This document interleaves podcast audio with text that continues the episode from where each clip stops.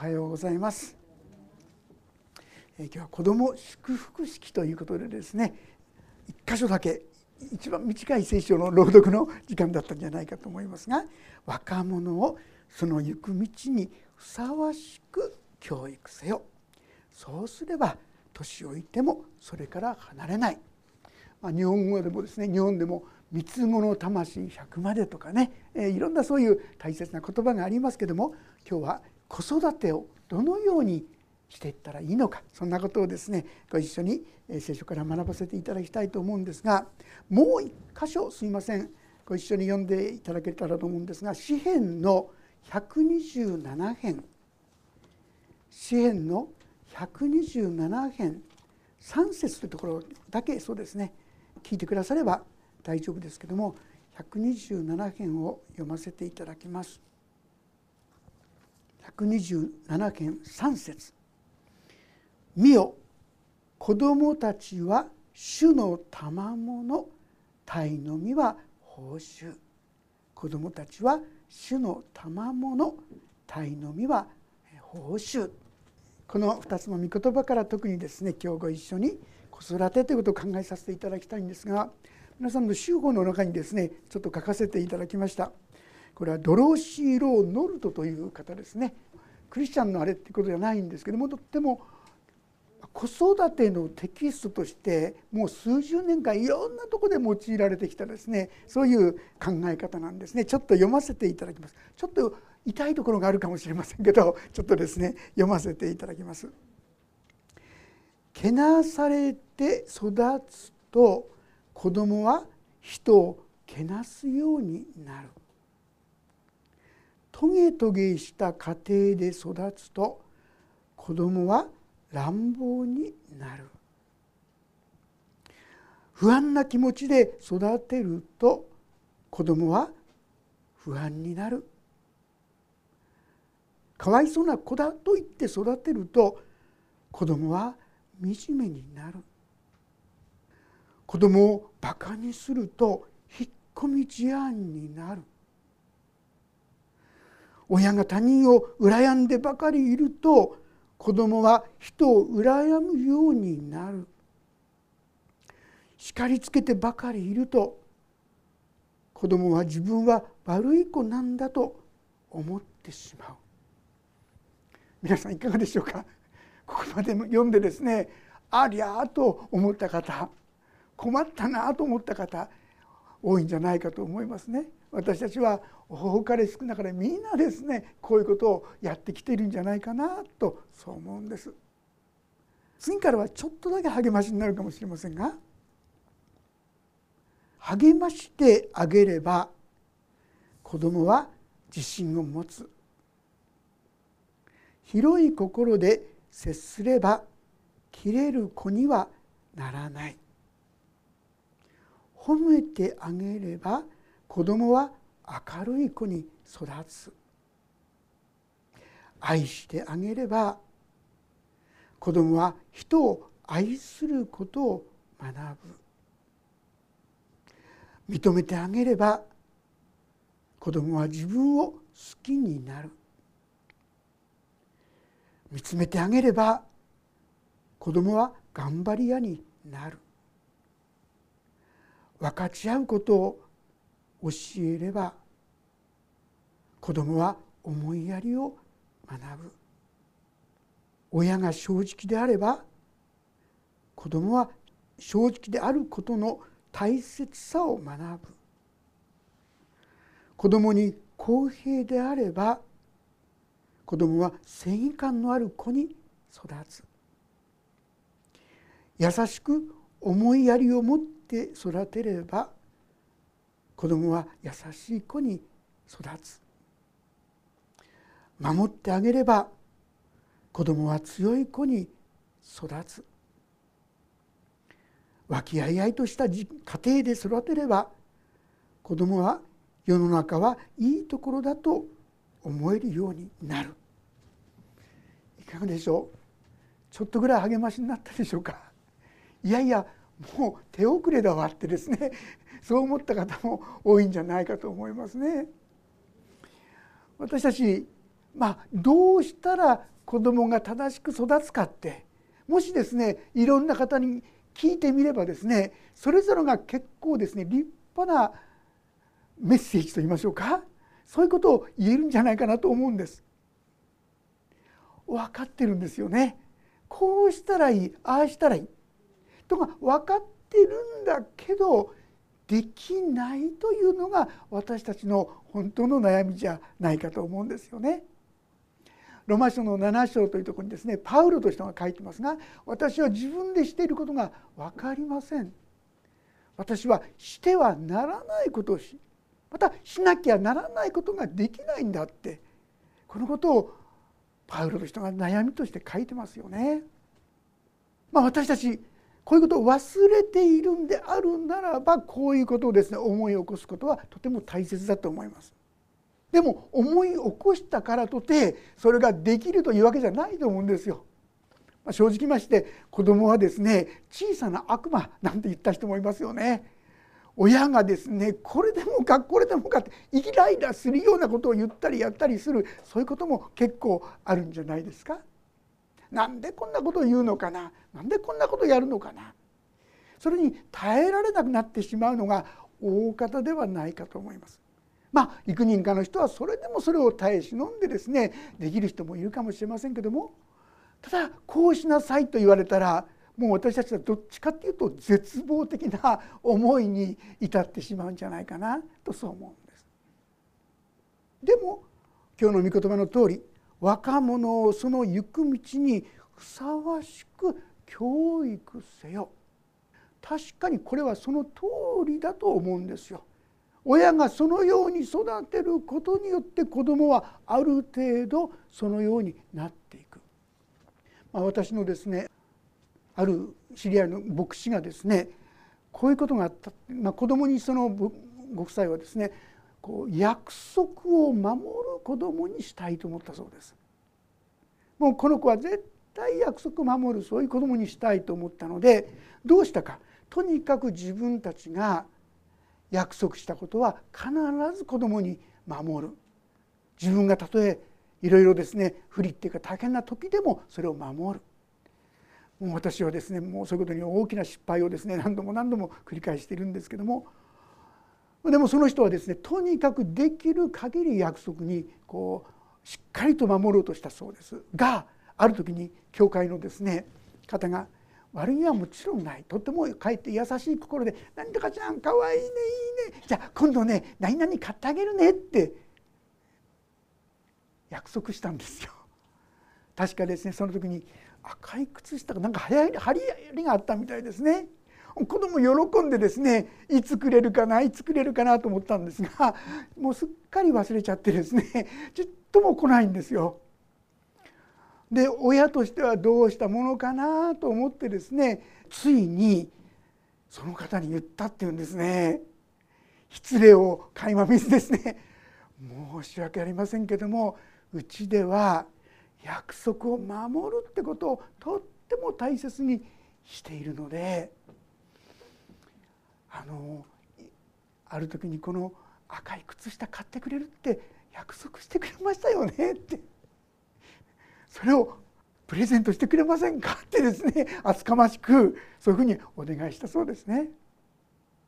でもさすがにその会あってっていうかこの子はですね本当に約束を守る子になったっていうんですね。まあ、この子がですね分かったって言ったら分かったなんですよ。本当に信頼する信頼できる子に育った。まあ、そういう意味で確かに親がどのように育てるかによってある程度子供をですね変えることができる。しかし例えばですね先ほどまたちょっと読ませていただきますがけなされて育つと子供は人をけなすようになる時々やってませんか？ダメだよそんなこと言っちゃそれ人けなしちゃダメなんだって言って言って一生懸命けなしてるんですね。そしたら子供はやっぱりけなすことを覚えてしまうその時に自分が許され守られるっていう経験をするよりもやっぱりされていることをしてしまう。まあ、そのように私たちがやっぱりある程度自分をですねそのように御していくっていうんでしょうか？そういうことが大切特に子育てにおいてはですからある人は子育てとは親育てだというふうな言い方をする人もいますよね。それによって親自身が成長させていただくんだとこういうわけでありますが先ほど言ったようにそれは分かっているけどできないよというのが私たちの本当の悩み本当の苦しみ子育ての大変さということができるかと思います。さあ今日は子供を行く道にふさわしく育てるにはどうしたらいいのかということですねこのことを少し御言葉から分かち合っていきたいと思います。第一ヨハネ一章の6節から9節ここですねご一緒に読んでみたいと思います。第一ヨハネの手紙一章の6節からです。3はいもし私たちが神と交わりがあると言いながら闇の中を歩んでいるなら私たちは偽りを言っているのであり真理を行ってはいません。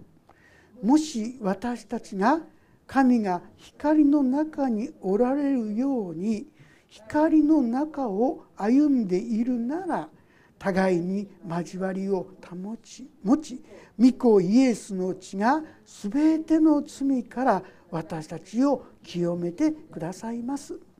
もし自分には罪がないというなら私たちは自分自身を欺いており私たちのうちに真理はありません。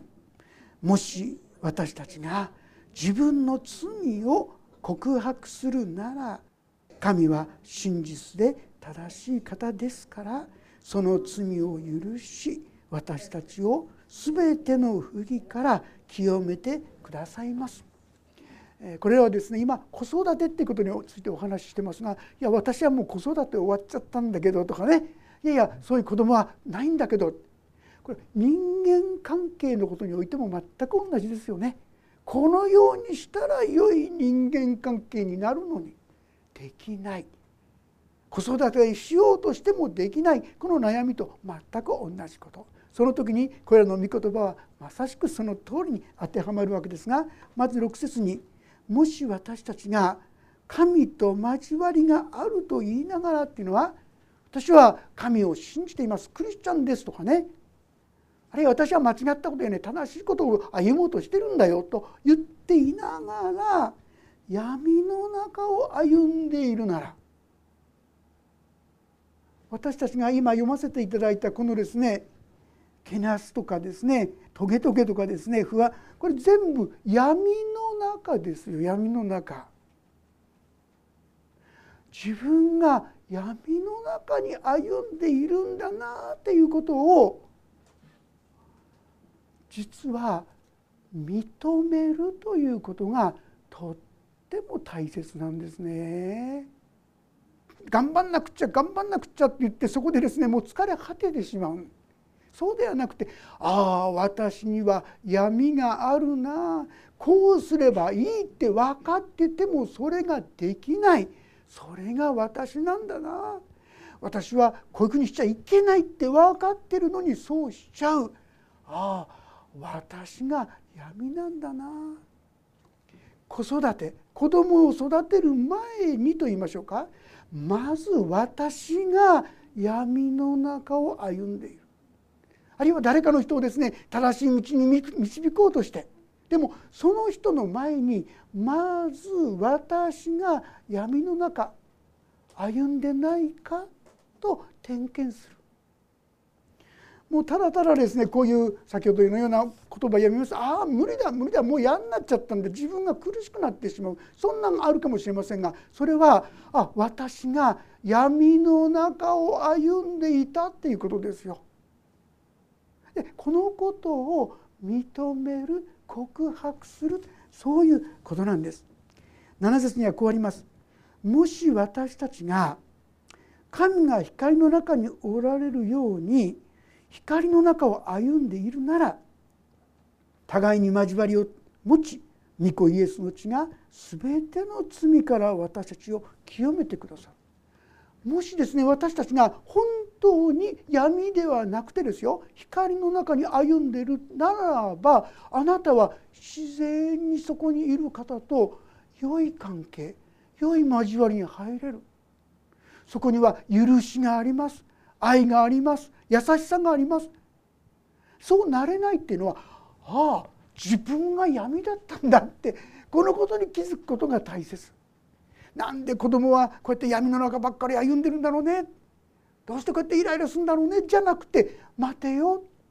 それは私の中にある闇じゃないかなってちょっと自分を問うてみることが大切かな。先ほど読ませていただいたこのタイトこの詩の列のタイトルは「子は親の鏡」って言うんです皆さん。要するに子供に出てくるのは親の姿が出てきてるんですよって。なんでこんなイライラしてんだろうねと思ったらもしかしたら自分がイライラしてないかななんでこう悪いことばっかり考えんだろうな自分の心が悪くなってないかな親の姿が子供に現れてとするならまず解決しなきゃいけないのは自分の中にある闇だってことに気づくでしょう。子供の闇を解決するんじゃなくてあるいはあの人のこの人の問題を何とかしてやろうとする前に自分の中にあるさまざまな裁く心や恨む心や憎む心やその悪い心をまずそれを変えていただくことが必要。それがでも難しいんだよという方ちょっと飛んで9節の方先に読んでみましょう。9節3はい。もし私たちが自分の罪を告白するなら神は真実で正しい方ですからその罪を許し私たちを全ての不義から清めてください。問題は私たちが自分の中に潜んでいる闇を認めるかどうか告白するというのはホモロゲーって言葉ですがこれは認めるってことなんですよ。あまり私たちですね認めたくないんです。いやあなたがあなたがきちんとすればこんなお父さんイライラしなかったんだよとかですね相手のせいにしてしまうんですがそうじゃなくてまず自分の中にそういうものがあるんじゃないかと問うてみる。これが大切だということですね。でもし私たちが自分の罪を告白するなら認めるって意味です。本当にそうでした。私の中にそういうものがあったんでしたって認めるなら次何て書いてありますか？神は真実で正しい方ですからっていうのはイエス様の十字架があるからということであります十字架を忘れないからその罪を許し私たちを全ての不義全ての罪から清めてくださる皆さん私たちにはどうにもならないんじゃないんですよ。神様がない世界にはもうどうにもならないと思いますが神様信じたあなたにはどうにもならなくないんです。どうすればいいんですか？私に闇がありますって認めることですよ。私の中に罪がありますって告白することですよ。私が恨んでたんです。私が憎んでたんです。あの人がもうちょっと変わってくれたらとかねこの人がもうちょっとこうだったらじゃなくて自分の中にそういう思いがあるんですって告白する。そうすればその罪をまず第一は許してくださる。神様は許してくださるっていうのは忘れてくださるって意味ですよ。許したって言いながらチクチクと責める人もいるでしょ。これは本当の許しじゃないんです。神様はもうそれは知らないよって忘れたよって言うんです。これ神様の許しですよ。神様がまず私たちをそうやって許してくださる。そして解放してくださる。このことを体験していくと私たちの中にも自然に許しの力が愛が芽生え始める出てくるということです。それが7節にある通り神が光の中におられるに光の中は歩んでるっていうのは光の中にああ私に闇があったな罪があったなって分かるでしょ。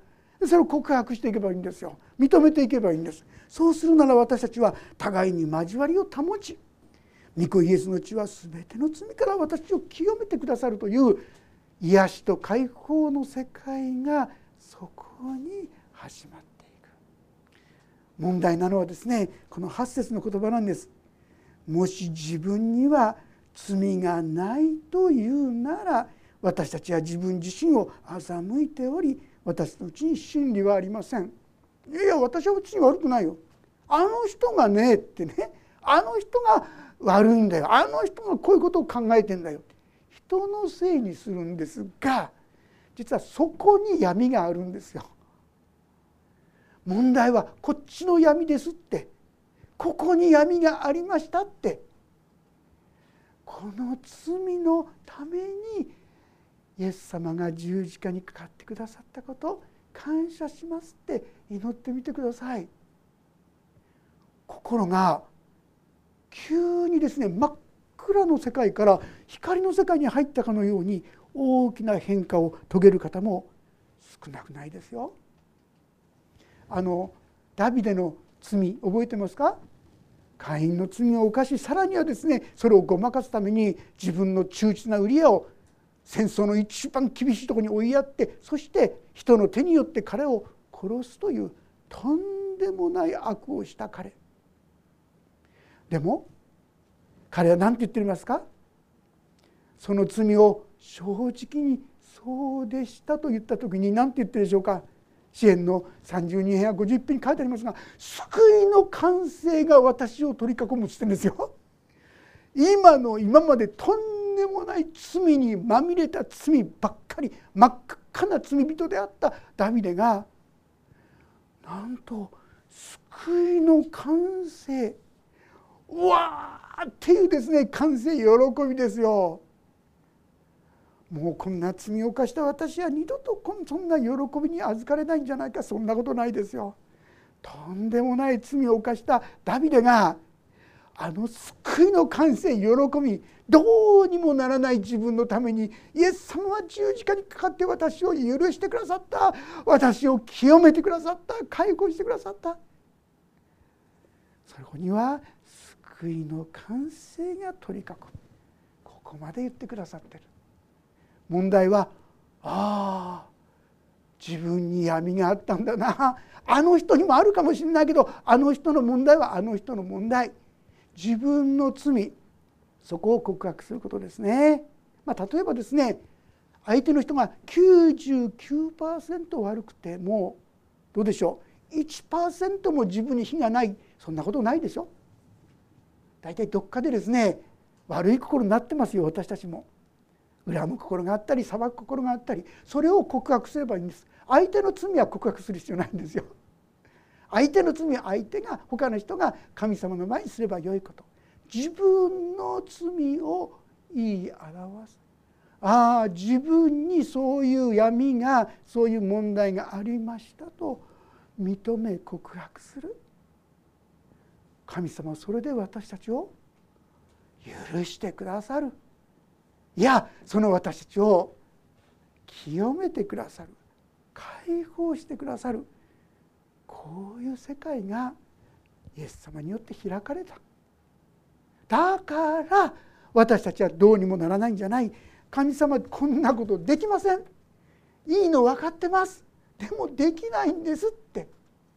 そのように正直に自分の中の闇を認め告白するようにいたしましょう。さあこれだけじゃでもどうにもならないでしょうって方次の箇所。マタイの福音書11章。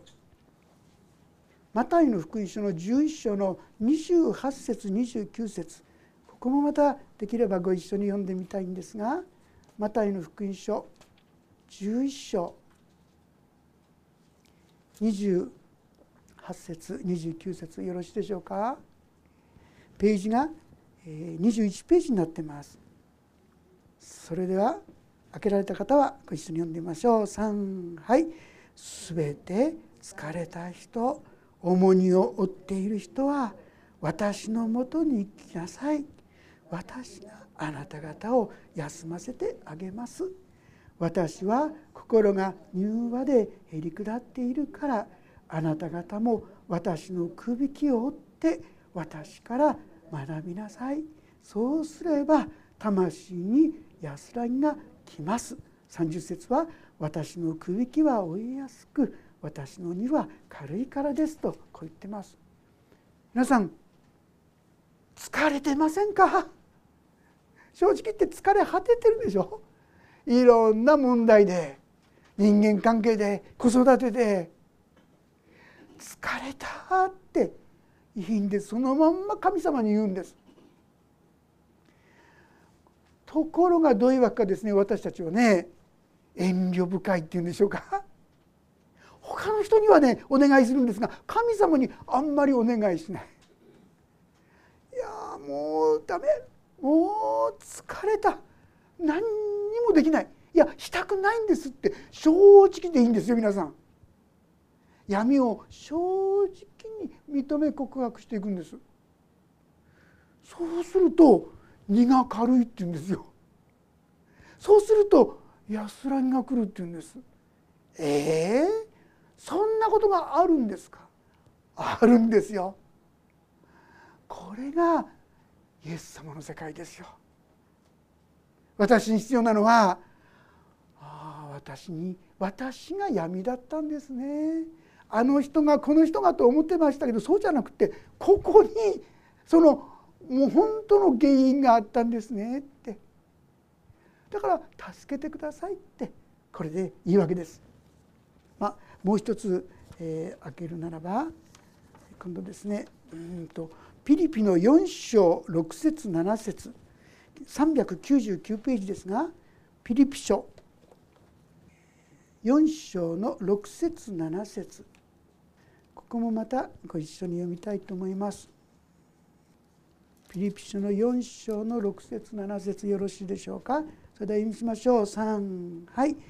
何も思い煩わないであらゆる場合に感謝を持って捧げる祈りと願いによってあなた方の願い事を神に知っていただきなさい。そうすれば全ての理解を超えた神の平安があなた方の心と思いをキリストイエスにあって守ってくれます。何も思い煩わないで。神様にねこんなちっちゃな問題いちいち持ってきたら申し訳ないでしょう。神様忙しくてしょうがないです。そんな心配しなくていいんです皆さん。どんなちっちゃな問題も。こんな大きな問題どうしましょうって。大きすぎる。神様にそんな大きすぎるものないんですよ。ちっちゃすぎても大きすぎてもいいからいいから持ってきなさいって。私のところに来なさいって言ってくださる方に正直に申し上げてください。私はこんなに辛いんです。こんなに苦しいんです。こんなに悲しいんです。こんなにもうひどかったんですって。そうすれば人の全ての全ての理解を超えた神の平安があなた方の心と思いをキリストイエスにあって守ってくる。不思議ですね。言えばいいんですよ。なのにね結構人には愚痴ってると思いませんか？でも神様に愚痴ってますか？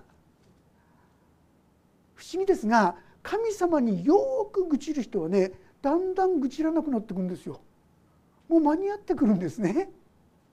神様の平安が大きくなってくるので言わなくても済むんですよ。だからいろいろ愚痴らざるを得ないっていうのは神様の方に出してないからなんですね。遠慮しないで大きくてもちっちゃくてもどうでもいいと思うことにも何でも「あ神様神様神様」って言って自分の実情をですね本当にどんどんどんどんお話しすることをお勧めします。以前と比べてなんか平安が大きくなったな。なんか安心感が強くなったな。そんな変化をきっと体験していかれるんではないかと思います。そしてもう一箇所開けられるでしょうか。第一ペテロ5章の6節7節。第一ペテロ5章の6節7節。そこもまた開けてみたいと思います。よろしいでしょうか？それではご一緒に読んでみましょう、えー、6節7節です。3はい。ですからあなた方は神の力強い見ての下にへり下りなさい。神はちょうど良い時にあなた方を高くしてくださいます。あなた方の思い煩いを一切神に委ねなさい。神があなた方のことを心配してくださるからです。あなた方の思い煩いを一切神に委ねなさい。お任せしなさい。ある意味で神様の前に無責任になると言いましょうか。神様に委ね切っちゃう。そうすると不思議なことが起こり始めるということなんですね。田原米子さんって方の方お話ししたことがあったでしょうかね。この方はまあ青年時代に自らのもう生きる力がなくなってしまって自らの命を鉄道に身投げをしたわけですけども結果として両足切断片手切断残ったのは指3本。皆さんどうやってこれから生きていくんでしょうか。でもその後に彼女はイエス・キリストに出会ったんですそしてこのイエス様にお任せすることが分かればいいんだ分かった時に彼女がその後に書いた本はですね「生きるって素晴らしい」って本です皆さん。五体満足で何も問題なかった時にもう生きる力がなかったんですよ。でももう両足も片手もただ指3本しかない彼女が書いたのが「生きるって素晴らしい」ってどうしてそんなことを言えるんですかって皆さんこれです。何でもかんでも神様にお任せしていくと神様が不思議なことをしてくださるんですよ。彼女が言ってたんですがね皆さん彼女はそのようにして神様と出会って人生変えられてそして結婚もなさったんですよ。そして子供さんも与えられて。子育てですよ。指3本でどうやって子育てするんですか？おむつ替える時どうやって替えますか？皆さん。人が助けてくれる時はいいけどもそうじゃ時ばかりじゃないですよね。彼女はそのことも神様にお任せしましたね。祈ってったんですよ。なんとですね 6ヶ月目から、まあ、多分人がだんだんといなくなる頃じゃないかと思うんですが6ヶ月目からぐらいから赤ちゃんがこのおむつを替えるっていうとお尻をパッと上げるんですって 考えられますか皆さん。おむつ替える時になると赤ちゃんがプッと上げるからそれでさっとこう入れてですねそこの指3本の手でもちゃんとおむつ替えができるんですよ。どうしていいかわからないっていうことにも神様が不思議な助けを与えてくださるんですよ。だからあなた方のそんなこと誰が考えますか皆さん。訓練したってそれはできない話じゃないでしょうか。でもこれ現実ですよ。そしてちゃんと育っていったんですよ。神はあなたのことを心配してくださる。さあ今日一番最初にその若者をその行く道にふさわしく教育せよこの言葉とともにもう一つ「見よ子供たちは主の賜物」っていうところを読ませていただきました。ああこれは神様がくださったもの。だから神様が何とかしてくださるんだというこういう楽観こういう考え方。神様が心配してくださるんだという捉え方考え方。ぜひここに立ってくださったらな。そうする時に、まあ、子供ですねもうどうにもならなくてあの虐待やいろんなことしてますがそれはもちろんいいことでないのは分かりきってますしなんでそんなひどいこと思うと思うかもし思うことですけどもでもねもし同じところに自分がいたら同じことをしてたかもしれないと皆さん思いませんか？本当に真実に思うなら見るなら私たちだって同じだったかもしれない。でもああ神がいるんだ。神様が助けてくださるんだというところに立っていくならば希望を持てるんですよ。祈ることができるんですよ。委ねることができるんですよ。そしてそこに不思議なことをきっと体験していくんですね、はあ、神は生きておられる。こんな恵みに共に預かりたいと思います。そういうことで結論。イザヤ書の40章28から31ここですね。ページ旧約聖書1232ページです。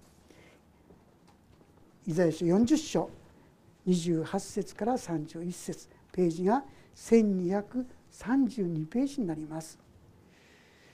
で開けられた方はご一緒に読んでみましょうか。3はい。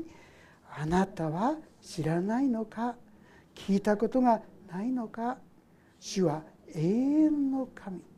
地の果てまで創造した方。疲れることなく弱ることなくその英知は計り知れない。疲れた者には力を与え勢力のない者には勢いを与えられる。若者も疲れて力尽き若い男たちもつまずき倒れる。しかし主を待ち望む者は新しく力を得わしのように翼を広げて登ることができる。走っても力衰えず歩いても疲れない。皆さん神様は疲れないんですよ。私たちは疲れます。私たちは弱ってしまってもう何っちもさっちもいかない。どうにもならない。絶望する。そういうことがあるんです。あっちゃいけないんじゃない。あるんです。でもねその時にそれを「ああこれは私の闇です」私の問題です。助けてくださいって素直に正直に神様に申し上げていきましょう。願くはあなた方の思い煩い一切神に委ねなさい。これがなかなかね委ねたつもりでもまたすぐに引き戻しちゃうんですよね。やっぱその度ごとにまた委ねますまた委ねますって。そうする時に不思議な神様の助けの手を私たちはと体験していくことができると思いますね。秘訣は主を待ち望む。そうだ。主のうちには力があるんだ。主には何とかなるんだ。自分にはどうしようもないが神様は何とかしてくださるんだ。ここにしっかりと立たせていただくことではないかと思います。そしてもう一つ開けたいと思います。エレミア書33章3節。エレミア書33章3節。1355ページです。エレミア書1355ページ33章の3節の言葉よろしいでしょうか？それではそこをまたご一緒に読んでみましょう。3はい。私を呼べ。そうすれば私はあなた方に答えあなた方が知らない理解を超えた大いなることをあなたに告げよう。神様は言ってるんです。私を呼べって。呼んでもいいよって言ってないんですよ。呼べっていうのは命令ですよ。困ったことがあったら呼んでもいいよじゃないんです。呼べって言うんですよ。思い煩いがあったらそれを委ねよ。全て疲れた人重荷をって私のところに来なさい。みんな命令なんですよ。来てもいいよじゃないんです。ぜひともそうすべきだ。神様神様って自分勝手でこんな困った時ばっかりそんなこと心配しないで。助けてくださいって弱ってるんですってどうしようもないんですって素直に神様に行きましょう。主よって神様は私たちに答えようとしてるんですよね。神様との直通ホットラインっていうんでしょうかねそういうのがぜひともできたらいいかなって思いますね。私あの進学校に行ってねお祈りすればなんてこれで神様に仕えていけるかなと思ってたのがちょっとですね時間の使い方が下手だったりして祈ることができなくなってしまうで苦しくなった時ですね30秒の祈りっていうのを覚えたんですね。もう万感の思いを込めて「シューって「シューって。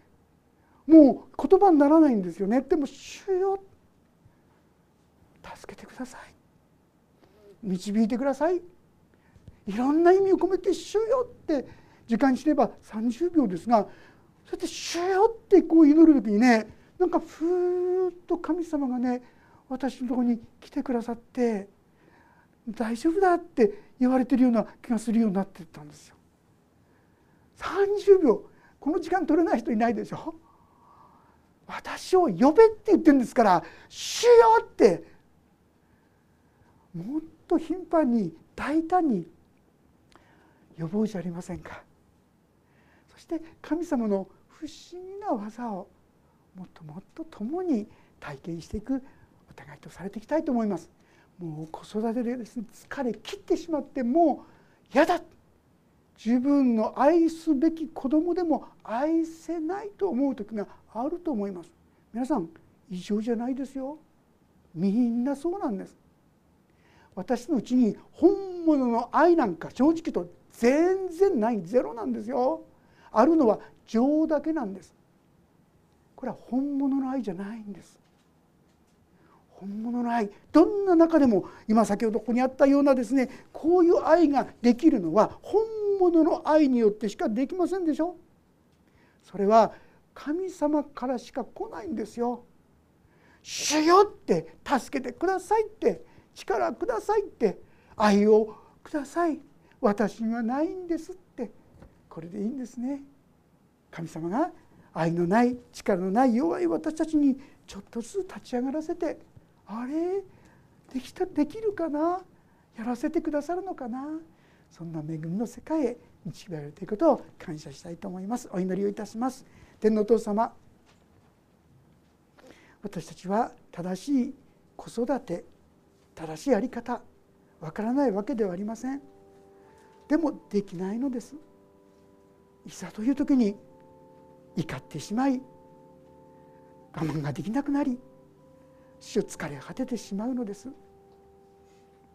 でもそんな私たちをあなたは分かっているよ。だから十字架があったんだよと。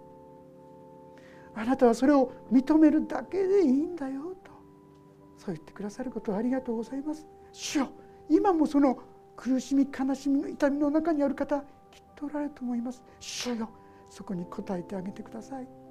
そして確かに私には軽い本当に軽くなった。どうぞその恵みがお一人一人のうちに注がれますようにお願いします。そして新しい力と愛をいただいて子育てに立ち上がることができるようにお母さんお母さん方をまた人間関係で苦しんでいる方々に救いの手を豊かに伸ばしてください。イエス・キリストの皆によって祈ります。アーメン。もうしばらくそれぞれに今音の祈りもお捧げください。